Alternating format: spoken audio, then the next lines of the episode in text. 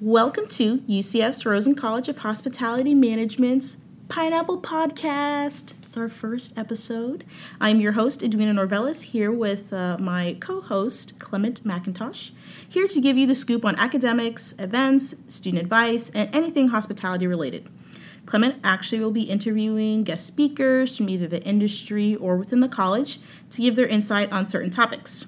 If you would like for us to speak on a relevant topic, please email your suggested topics to myself, E D W I N A dot N O R V E L U S at ucf.edu. Again, that is edwina.norvelus at ucf.edu. Or you can email to Clement McIntosh at C L E M E N T M C I N T O S H at knights.ucf.edu. Again, that's Clement McIntosh at knights.ucf.edu. We want to talk about what you want to hear. Again, please make sure that the topic is relevant and appropriate to Rosen College and or the hospitality industry. So first things first, um, we're going to talk about some Rosen news, more specifically dates and deadlines uh, for the month of June. So Clement, why don't you go ahead and take that away? Great. So for Summer B, classes start on Monday, June 24th. The last day to drop or swap classes would be Thursday, June 27th. The last day to add a class would be Friday, June 28th. Remember that the payment deadline is July 5th. Fall 2019, intent to graduate application begins June 24th and ends about the first week in August. Yeah, pretty much. All right, so um, we're going to talk about um, some myths here. And uh, one myth that I found on actually, it's uh, hrmasia.com. Uh, workforce myths within the hospitality industry. Uh, there is no work life balance. And I know that's probably a lot of things that uh, you might hear. I personally feel that it is something that you would have to strive for. It, it's it may not be easy unless you found that you know perfect hospitality job, but I feel like that is something that um, is possible. Uh, I know that the hospitality industry is described as an industry that never sleeps, but given you guys, Clement, if you work in that industry, so uh, flexibility in your work mm-hmm. schedules, you get that. So you, I know it's not the traditional like you know nine to five, but uh, I feel like that's something that mm-hmm. you you can strive or, or work for. Yeah. What do you? so I totally agree. I personally think that because I'm in school sometimes and we have to do these internships, sometimes that presents this ideology that we're overstressed and there mm-hmm. is no work life balance. Mm-hmm. But if you really put it in perspective and you think about it, it's because you're working and you're in school and you're trying to live at the right. same time. Yeah. So you're going to neglect something, sleep or school. Yeah. But when we really think about it, once we're done with school, now all we have to focus on is our career. Exactly. So then you would most definitely you live and you work mm-hmm. and you have a great time in life. Yeah. I really feel cuz you know for me personally um, I'm really the only one that has the 9 to 5 job with all of my friends and in my life. My husband works in the hospitality industry. My uh, friends, they work, you know, with somewhat not exactly hospitality, but still like a service, you know, industry job. So they still have a life. you know, they still go out, they still go on vacations, you know, things like that. But I definitely feel like it is something that can be achieved. And it's i don't think that's something that should stray away students or anybody that wants to go into the hospitality um, degree or mm-hmm. hospitality field. I don't think that should stop you from going for your goals or you know trying to go for that because it is doable. It is achievable. Mm-hmm. awesome. All right. Um, so next i guess we would like to talk about how so this topic will be called "All of Us Are Pineapples," and I think this is something that uh, Clement is very passionate about. Uh, you can go ahead and uh, start that. okay, so the whole idea about all of us are pineapples, and it's just relating to the different careers or the different degree programs that Rosen have to offer, and how we distinguish them. I'm supposing, but if you really put it in perspective we're all pineapples because we're all under the hospitality industry. And with that being said, there are different kinds of pineapples. For instance, from uh, they have different varieties of pineapples, right? And so some of those pineapples are the Jane, uh, the James Queen pineapple, the red Spanish pineapple, and the Queen pineapple. And just like the whole idea of events and entertainment and restaurant and food services, there's the Queen pineapple, the the red Spanish pineapple and the James pineapple, and they're all under the whole fruit of pineapples. So we're all under hospitality.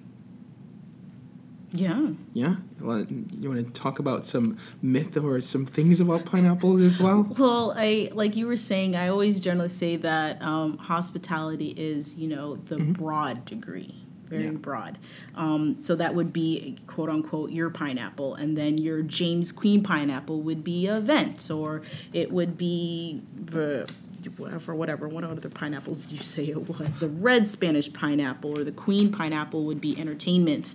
Um, it, I think Clement, you were mentioning that. Uh, you got frustrated when people would say, "Well, well, I'm hospitality." Well, no, I'm events. Yeah, that's that's simply because if we really think about it, I always felt sometimes majority of the students here at Rosen are hospitality students, mm-hmm.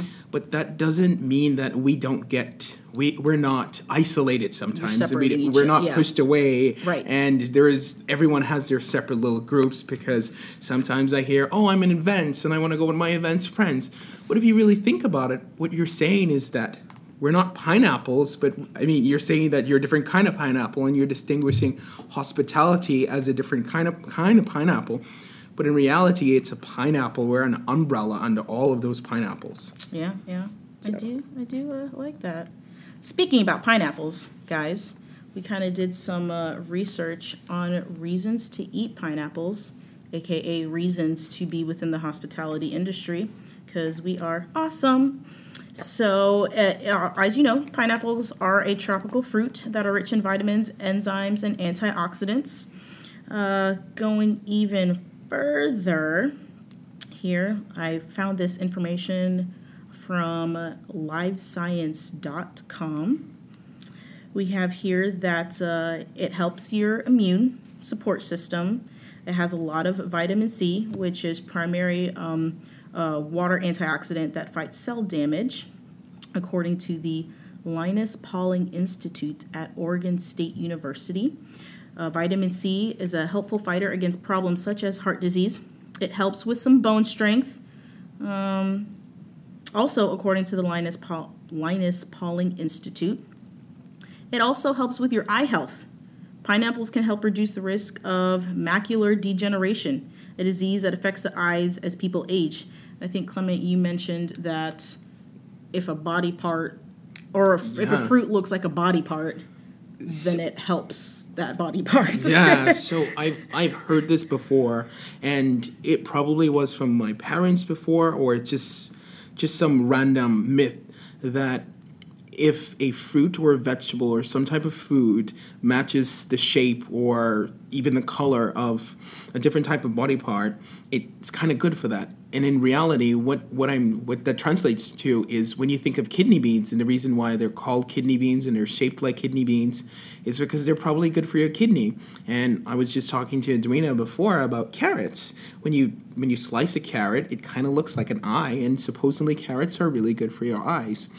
So now we've just discovered when you slice a pineapple, pineapples are good for your eyes because if you really look at it, it even looks like an eye.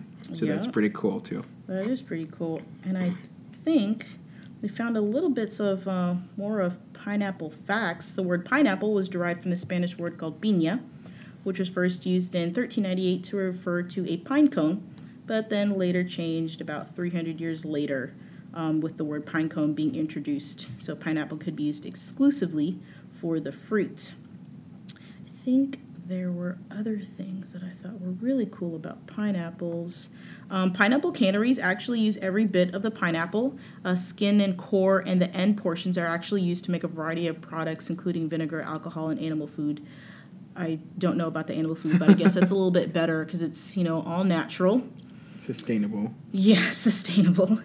And well, I think there was something else that I saw on here that we were talking about pineapples.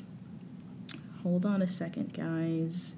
Right. I've actually found this out that pineapples are a member of the bromeliad family and one of the few bromeliads to produce edible fruit, according to the biology department at Union County College. The fruit is actually made up of many individual berries that fuse together around a central core. So, technically, each pineapple scale is an individual berry.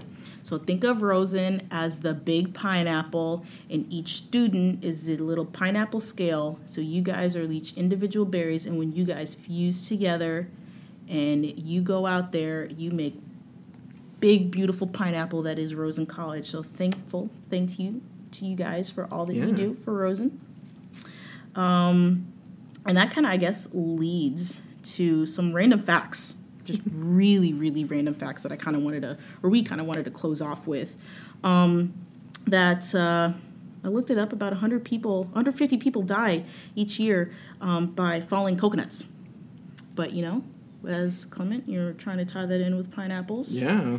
You know, when life gives you lemons, they say you know make lemonade. So when life throws you falling coconuts, you make pina colada with the pineapples. With the pineapples. you know, virgin, obviously pina coladas for those that are under 21. You know, and also during in your lifetime, you will produce enough saliva to fill two swimming pools. I know that is a little disgusting. Yep. But, you know, talking about pineapples kind of makes you salivate, I guess. Yeah.